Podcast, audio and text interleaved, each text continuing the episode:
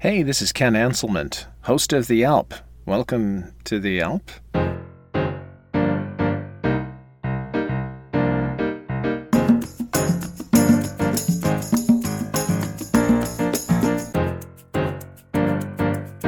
Welcome to The Alp, the Admissions Leadership Podcast, a series of one on one, blah, blah, blah, blah, blah. You know how this goes. Um, hey, just a real quick note today that there is no real episode dropping at the usual time. There was a bit of a scheduling problem that thwarted plans for this week, but we will be back again next week with a new episode and a new guest.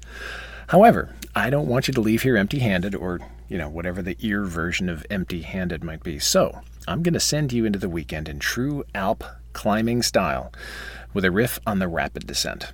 We'll call this one Four Peaks. Four things to carry you into and through this weekend. Uh, a weekend filled with a bunch of things like, you know, Halloween, uh, the November 1st application deadlines, uh, and the realization that election day in the U.S. is now within hours, not weeks or months, but, you know, who's counting?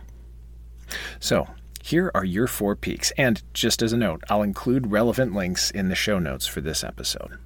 So, peak number one the Keep Going song. This was a gift that arrived last week uh, as a video via one of my college besties, uh, Jim McDermott. And now, for the record, Jim is a Jesuit priest now, which means he wins at all of our college reunions. Hooray! Um, in the Keep Going song, Abigail and Sean Bengson uh, are singing from a tiny room in Sean's parents' house in Dayton, where they have relocated temporarily from Louisville during the pandemic. They thought it would be days, and as we know, it turned out to be much more than that.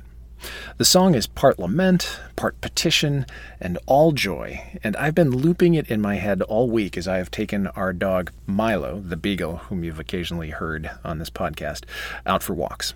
So, it, the song is, at least for me, a candle of hope flickering in the gales of the present moment. Fragile, yet steadfast. Highly recommend.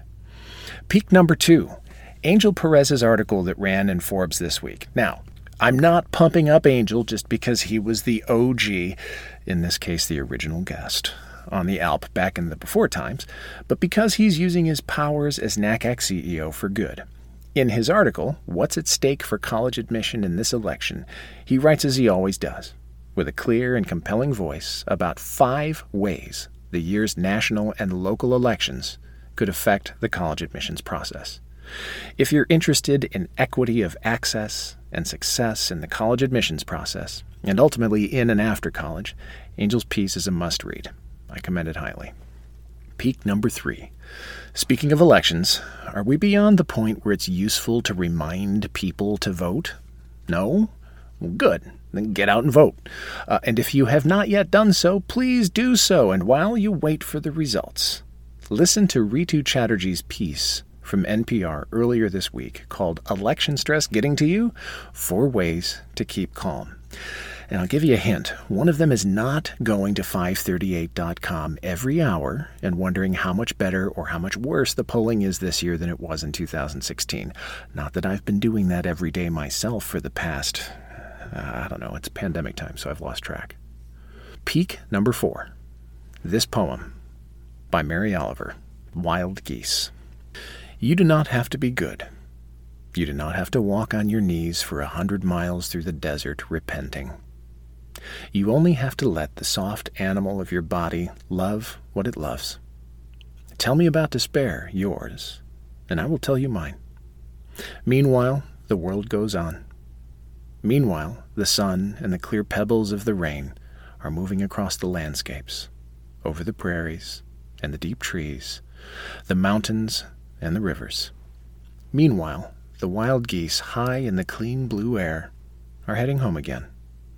Whoever you are, no matter how lonely, the world offers itself to your imagination, calls to you like the wild geese, harsh and exciting, over and over, announcing your place in the family of things.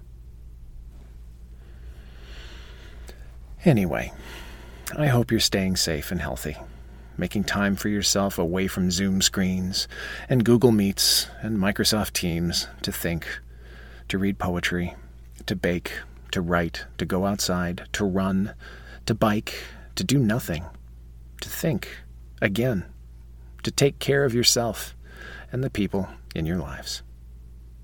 I'll be back with you again next week for another episode of The Alp. I'm really excited about the folks who continue to say yes to my invitations to come on the show. And the rest of the season is shaping up to be a continuation of wonderful people telling their wonderful stories. Until then, dear listener, be well and do well.